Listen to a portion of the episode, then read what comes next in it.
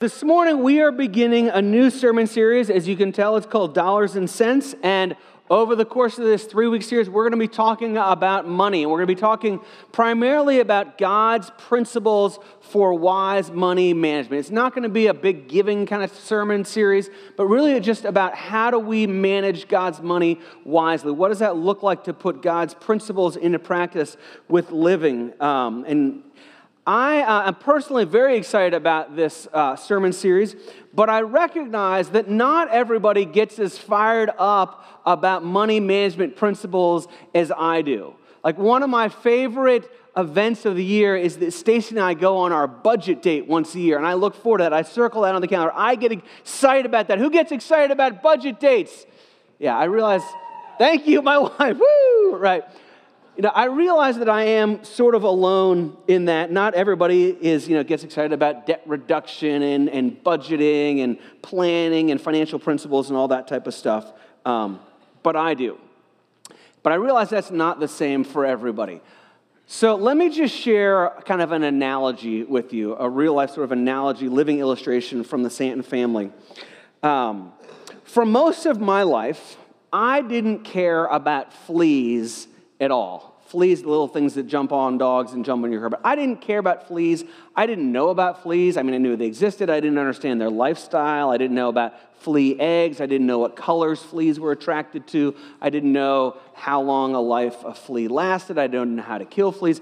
I, I just didn't have a whole lot of knowledge. I didn't really just didn't give a whole lot of thought to the life and style of a flea. Then came the summer of 2016. And we had a college student staying at our house for the summer. Um, and Stacy and I went on a two week uh, vacation with our family. Uh, and we came back to what we have somewhat affectionately or somewhat disaffectionately called Fleamageddon. And there were flea, we had the worst flea infestation in our house I mean, it was just crazy. They, it was on the dog, fleas were on the dog, the carpet, upstairs, downstairs, every room. They were crawling even on the hardwood floors, in the couches. I mean, it was bad. It was flea Mageddon. And it was, I, I mean, I just can't, words don't even describe how bad it was. As a matter of fact, it took us about four to six weeks to get rid of all the fleas in the house. I mean, we bombed the house multiple times. We vacuumed, we spread the powder. We actually separated the dog from the house for about 10 days. I mean, it was just crazy. I would I would sort of work on a room, and here's how I, this about like fleas and colors to figure out had we gotten rid of the fleas in the room. I would, I was, it was summer, I had shorts on. I would put on white socks I would walk in the middle of the room, and if fleas jumped on my socks, I'm like, okay, we're not done with this room. That was my test. That's how I figured out if we're done with the fleas or not. Up until that point in time, I hadn't really given a whole lot of thought to fleas. I share that analogy with you because of this. Maybe up until this point in time in your life, you haven't given a whole lot of thought to financial principles or what are God's financial principles. But here's the thing is as you think about that, in the same way that I hadn't given a whole lot of thought to fleas, and then all of a sudden it's like, wow, I need to know a lot about fleas. I did it because I got in this place where I was in a bunch of trouble. And the same is true when we talk about financial plans. That, that for some of you, you are in Fleamageddon. You are in whatever the financial version of Fleamageddon is, in terms of debt and stress and all of that type of stuff. And you're like, how do I get out of this? And then there's others of you that don't have financial issues, but if you can kind of figure out on the front end what are God's principles, then you'll be a whole lot better on the back end. And it's the type of thing that this is what we're going to talk about is really true. Most of what we're going to talk about is true regardless of where you're coming from spiritually.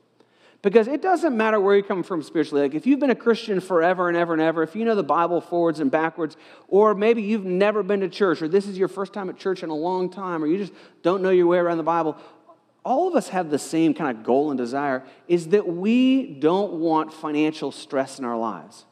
We want financial freedom. We want financial peace in our lives. It's what all of us want. I haven't ever met anybody that says, I love getting stressed out about money. I haven't met anybody who goes, I really like it when my wife and I fight about money. That's really fun. I like it when my wife, you know, goes and spends stuff that we don't have money for. I like it when my husband goes and puts a brand new TV on a credit card and doesn't ask me. But I love those kind of fights. I don't know anybody like that. I don't know anybody who says, I really like it when there's still days left in the month, but we don't have any money left. Everybody wants financial peace. Everybody wants this financial freedom. But the reason that we don't have financial peace, the reason that we don't have financial freedom in our lives, is because we have violated the principles that God gives us that are universal. The principles that God gives us, we have violated those principles, and so we end up financially stressed out. And here's the interesting thing about the kind of the principles that God gives us is that we can violate the principles once or a couple times and there's no consequences.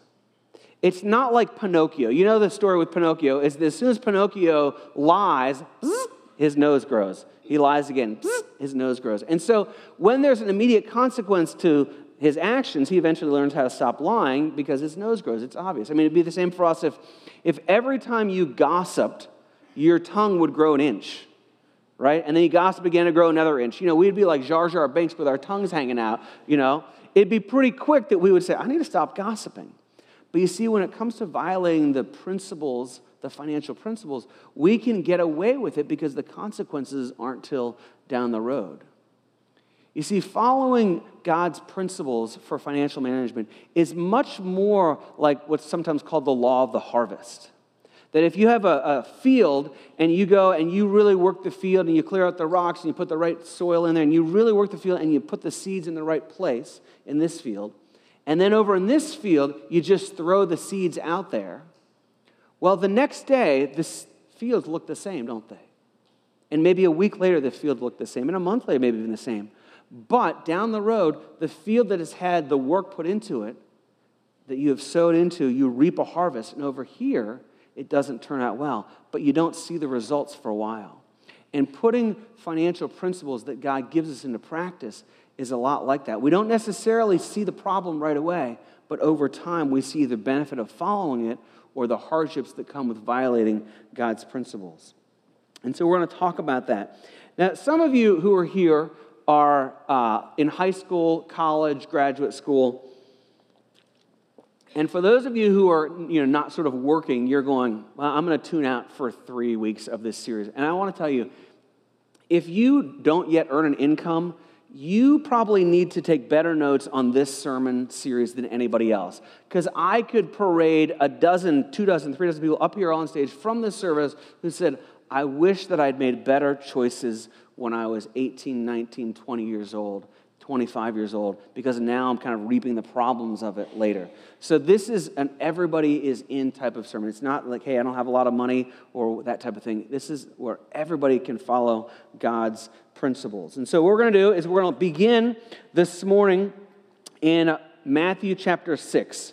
So if you have your Bible, open up to Matthew chapter 6. And uh, this is in uh, what's sometimes called the Sermon on the Mount. And Jesus, in this sermon is talking about all kinds of different things. He's talking about lust, he's talking about anger, he's talking about prayer, he's talking about how to get along with people, he's talking about all kinds of things. And one of the topics he covers is money. And so we find this in Matthew chapter 6. And now let me pray as we, before we read God's word. Heavenly Father, as we look into your words, we look into this Sermon on the Mount and, and the words of Jesus, I pray that they would penetrate our hearts, that we would see how they apply to our lives, and that we would live them out in our lives. In Jesus' name. Amen. So it begins like this, verse 21. It says, For where your treasure is, there your heart will be also. So Jesus says, wherever your money goes, that's where your heart is. If you want to see what's important to somebody, look at what they spend money on. And again, this is, this is a universal principle that is true of everybody. This is not just a Christian principle or what, anything like that. This is like anybody that you want to see what's important to them, you look at where their money goes, and that shows what they value. And you can see it in, in how people spend money on all kinds of different things. You know, maybe sometimes you see somebody and they have a really nice house, but they drive kind of beater type cars. Well, that shows what they value. Or sometimes you meet somebody who lives in, you know, kind of a, a small house or an inexpensive house, and they drive really nice cars. Well, that shows what they value. If you've ever bought a house, buying a house shows where your heart is because you put your treasure there. You buy a house that has a really nice kitchen because you care about cooking. Maybe you buy a house that has a really big yard because you want your kids to play in the yard. Maybe you buy a, a house that's pretty far out in the country because you want to have a lot of land. That shows where your heart is. You put your heart where your treasure is. It shows up in where you buy a house. It shows up in all kinds of different things. But where our treasure is, there's our heart. The two are side by side. Then goes on to verse 22, and Jesus tells this quirky little parable in the middle of this. And let me read it to you. It says this The eye is the lamp of the body. So if your eye is healthy, your whole body will be full of light. But if your eye is bad, your whole body will be full of darkness. If then the light that is in you is darkness, how great is the darkness? And you read that and you're like, what does that mean? That's just a kind of a weird, quirky little parable that Jesus tells. Now, here's kind of a Bible reading understanding 201. If you ever want to understand a passage that you don't understand, always look at the context. What comes before it and what comes after. So, what comes before it, Jesus is talking about money. What comes after it, Jesus is talking about money. So, this quirky little parable is like, what does that mean about light and dark and eyes? It fits in in what Jesus is saying about money.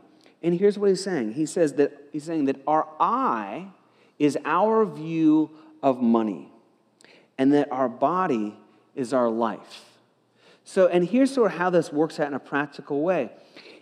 If we are if our eyes or if we are generous with our money just just in terms of generosity with people that that's going to carry through and be true of the rest of our lives as well. That when we are generous financially we're going to be generous with people just in the way that we live. And you've probably seen that. You've met people who are just generous. They seem to care and help people and pay for things and things like that and they have just a way of life that is loving and caring and others centered but the darkness side is you see that the same way. The, have you ever met people who are just tight with their money? I'm not saying budging, I'm they're just tight with their money. They don't want to spend money on anybody besides themselves. They tip cheaply, they, you know, all that type of stuff. You look at their lives, it's a window into the rest of their lives, and they tend to be very self centered and self driven. And so that's what this parable is saying. It says money is kind of indication of where your heart is, where your treasure is, there your heart will be also. Then it continues in verse 24. It says, No one can serve two masters, for either he will hate the one and love the other, or he will be devoted to the one and despise the other. You cannot serve God and money. And he has this last little phrase. He says, You cannot serve God and money. Now, if you didn't know what the sermon was about, if you had just happened upon this verse and you were to fill in the blank and said, You can't serve God and, what would you put in that blank? you'd probably think, well, you can't serve God and the devil. Well, you can't serve God and yourself. Well, you can't serve God and the world. But it says you can't serve God and money. Why is that? It's because there's always a hierarchy between God and money. Either money is over God or God is over money. They cannot exist side by side. You cannot serve God and money. And so then the question for us is well, are you going to serve God? Are you going to serve money? And every one of us in here, 98% of us, probably 100% of us, are answering that question going, well, I'm going to serve God, obviously. I'm not going to serve money. But I would challenge us to take a deeper look and say, that may be what we want to do in our heads, but is that the reality in our lives? Do we serve God or do we serve money? Or do we try and serve them side by side? Because I think that we spend a lot of time thinking about our stuff. We spend a lot of time buying more stuff, protecting our stuff, getting stuff for our kids. There's a lot in our lives that are wrapped up in our stuff and our money. And I'm not so sure that with all of us that it's that clear that we aren't serving God and money, that there isn't a hierarchy. Now, each week, we're going to talk about one principle, and here's the principle that flows out of what we've just looked at. And it's this you can write this down. The principle is this is tell your money what to do. tell your money what to do. Tell your money where to go. In other words, when we say that um, where your treasure is, there your heart will be also, we want to make that decision consciously. Say, this is where my money is because this is where my heart is. Therefore, I'm going to tell my money where to go. The, word, the relationship works like this in terms of a, sort of a flow chart is that God tells me where to put my money, and then I tell my money where to go. I make decisions. God tells me, and then I tell my money, do this. But when those get reversed, here's what happens is that we make decisions, and now we are beholden to where our money is. Right? Well, I've got to pay this bill. I've got to do this. I've got to do this. And we become obligated. And so our money is telling us, dictating things in our lives, and then we tell God what to do. God, you've got to give me money to fix my car. God, would you please provide for me so that I can pay this bill? God, would you help me win the lottery? God, would you? When we pray these prayers of money prayers, because our money is telling us what to do, and now we have gotten in a situation where we're trying to tell God what to do. When in fact, the order is God tells us what to do, and then we tell our money what to do. So, what does this look like in a practical sort of way? We're talking about how do we find financial peace? How do we find financial freedom? Let me read to you a passage. This is something else that Jesus said, and it really applies here very well. This is Luke chapter uh, 14, verse 28. It says, For which of you, desiring to build a tower, does not sit down, uh, does not first sit down and count the cost, whether he has enough to complete it? Otherwise, when he has laid a foundation and is not, and is not able to finish, all who see it begin to mock him, saying, This man began to build and was not able to finish. So, what it's saying is, it's saying, if you're going to build a house, the wise way to do it is to lay out how are you going to spend the money? Do you have enough to complete it? Because that's going to determine how big your foundation is and what you can build on top of it. It says, make a decision ahead of time. It's actually talking about a tower. He says, desiring to build a tower, sit down and count the cost. Now, he's, the initial kind of big application of this is in terms of discipleship. Count the cost of what it's going to be like to follow Christ. But a smaller application is exactly what we're talking about here. You say, okay, we're going to build a tower. Do I have enough money to do it? We say, okay, we're going to live this month. This is the way I want to live my life this month in terms of spending. Do I have enough money to do it? Is that we count the cost first. Here's the word I've been trying to avoid because everybody's like, ooh, I hate that word, but I'm going to use it here anyway. It's the word budget. That's what it means to tell your money what to do. It's to have a plan about how you are going to spend your money. And again, we allow God to prioritize our needs, and then we have a plan for how we're going to spend God's money. Every time I do premarital counseling, I always sit down with a couple and I talk about budgeting. And they submit a budget to me. And, and of the couples that I've done premarital counseling with, some of them continue on and do, you know, they do their budgeting, you know, forever and ever after that. And some of them give it up after a while. And as I talk to people, pretty much everybody that I talk to says, I would like to live on a budget. I would like to have a budget. And I tried it for a month or two and it didn't go so well. Or I tried it and it was too hard, or we let it lapse, or, you know, and I talk to people, a lot of people try and live on a budget, or have a budget, or tell their money where to go, but then it ends up failing. And why is that?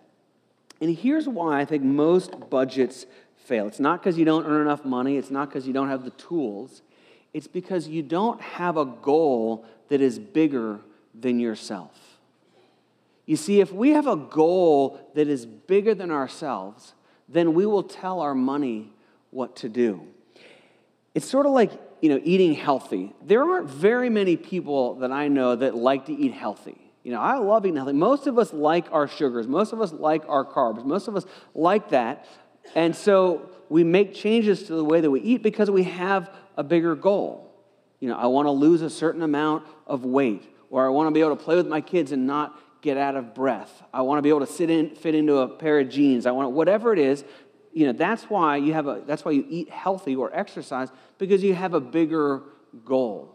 And the same is true when we talk about a plan or a budget. It, there's something bigger than yourself that you're shooting for. Because most people are not like me and go, Ooh, I just love budgeting. People aren't typically wired like that. I'm not actually wired like that. But you see, Stacy and I, for all of our married life, have had a goal that was bigger than ourselves that drove us to tell our money what to do.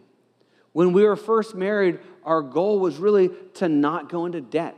I didn't make very much money. I said, ah, we don't want to go into credit card debt. We just don't. And so we were very meticulous with telling our money where to go. And then as we got a little bit older and got a little bit more income, our bigger goal that we're shooting for is actually a little bit different. And now our bigger goal is we want to be able to give away money. We want to be able to give away as much money as we can. And so we tell our money what to do so that we have this bigger goal so that we can give money to the work of God that we want to give money to. So I challenge you what is your bigger goal that you're shooting for? I want to take the last five minutes and talk specifically to one particular group here. And this group may be very large or very, very, very small. Um, and you can decide if you're in this group or not. But I want to talk to those of you who have debt. Could be credit card debt, could be IRS debt, it could be um, car debt, it could be student loan debt, pretty much any debt other than mortgage. If you have that kind of debt, I want to talk to you about God's principles about getting out of debt. Now, if you're in that situation and you're in debt, you may look at that, you may look back and you say, you know, it's, it was kind of worth it. I spent money on this and I'm glad I spent money on this. Or you may look back and you go, that was a terrible decision that I made a year ago or three years ago or however long it was that kind of put you on this road today. You may look back in one and say, yeah, I'm good or maybe I'm not. But regardless of whether you are sort of buyer's remorse over what put you in a debt or not, nobody I know loves paying interest.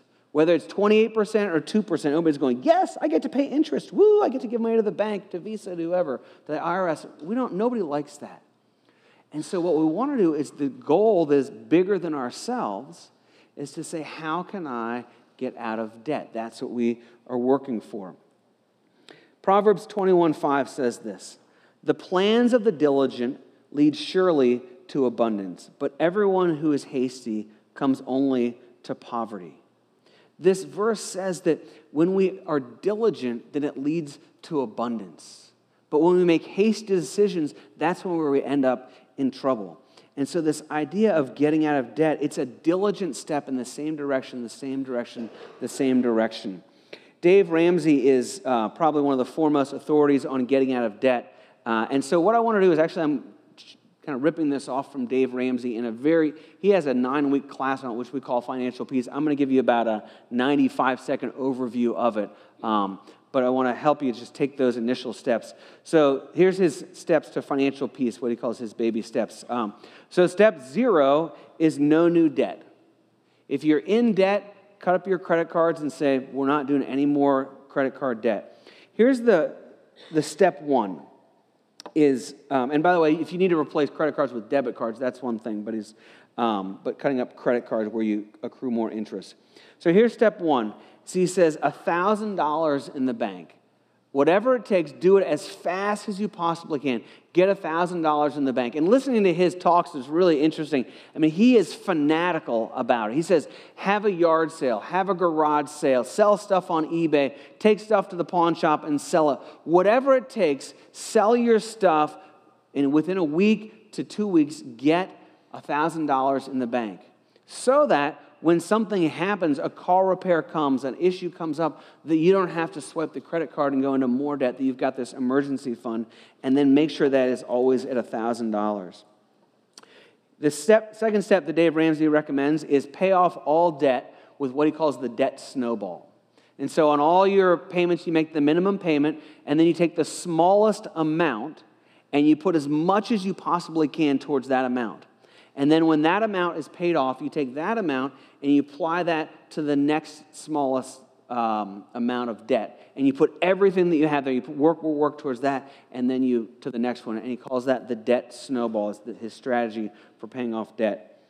The next step is to have three to six months of salary in the bank. This is your emergency fund against big sort of lifestyle, life changes, major changes that come along.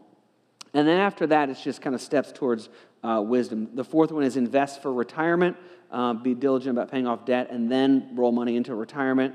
Um, college funding is number five, fund your kids' education. Six is pay off your loan, and then seven is build wealth. So that's Dave Ramsey. Again, he is one of the financial gurus um, that I listen to, and that a lot of people um, put a lot of wisdom in because he has these biblical principles behind it. So let me go back and talk to everybody for just a minute. Here's the application that I have that I want for all of us. And it's this whether you're 15 or 55, whether you have $1,000 or $100,000 of debt, or whether you have no debt at all, whether you make 200 bucks a year or $2 million a year, here's what I want to challenge everybody here to do is for one week, keep track of your spending. For one week, just on a piece of paper or on the notes of your iPhone or wherever it is, but keep track of all of your spending, 100% of it. So we spent, you know, $8 at Taco Bell. We spent $20 at Kroger's. I spent, you know, $59 on the water bill. I spent $37 playing tennis in a court time. I spent this on this. And write down every single dollar that you spend for a week. And just see where it goes. Have an evaluation. And you don't have to turn it in or show anybody. Just this, it'll help you to see where your money is going so that you take that next step of telling your money where to go. And you may look at it and go, you know what, I like that. I'm, I'm, I'm happy with that. Or you may look at that and go, wow, didn't realize I spent so much money in eating out. Didn't realize I spent so much money in gas or whatever it is. But write it down and then look at it so that you can take those next steps towards telling your money where to go. Want to go back painfully to Fleamageddon for a minute, right? Fleamageddon happened. It wasn't because we had a college student there. He, there were some signs before on vacation that maybe we had fleas, but I think we ignored it. But you know why we had Fleamageddon? Or put it a different way, there was one thing that we could have done to prevent this whole summer of 2016 Fleamageddon.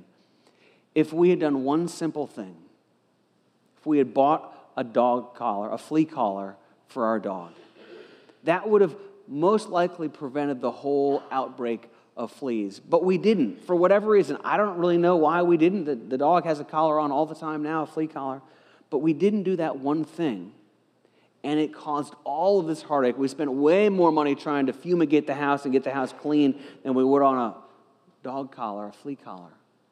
And I share that with you as you think about your future, as you think about a future that is involves financial freedom, that involves financial peace. It starts with some small steps, which seem like small steps, but you put these principles into practice, and over time, the result is great. But when we violate them, when we don't do the things that we need to do, like telling our money where to go and some of the other things that we're going to talk about, it adds up to huge issues down the road. And so we kind of have this choice. Do we want to do the work on the front end, which is a lot less difficult? Or do we want to kind of try and figure out things and live stressed out on the back end, which is a lot more miserable? Those are kind of two choices we have. Let's pray together. Heavenly Father, thank you so much for this morning.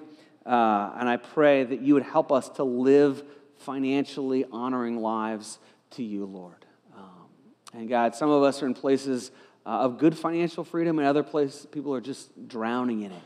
But God, show us each one what is the next step for us to take to align our lives to how you want us to live so that we have this financial freedom. I ask this in Jesus' name. Amen.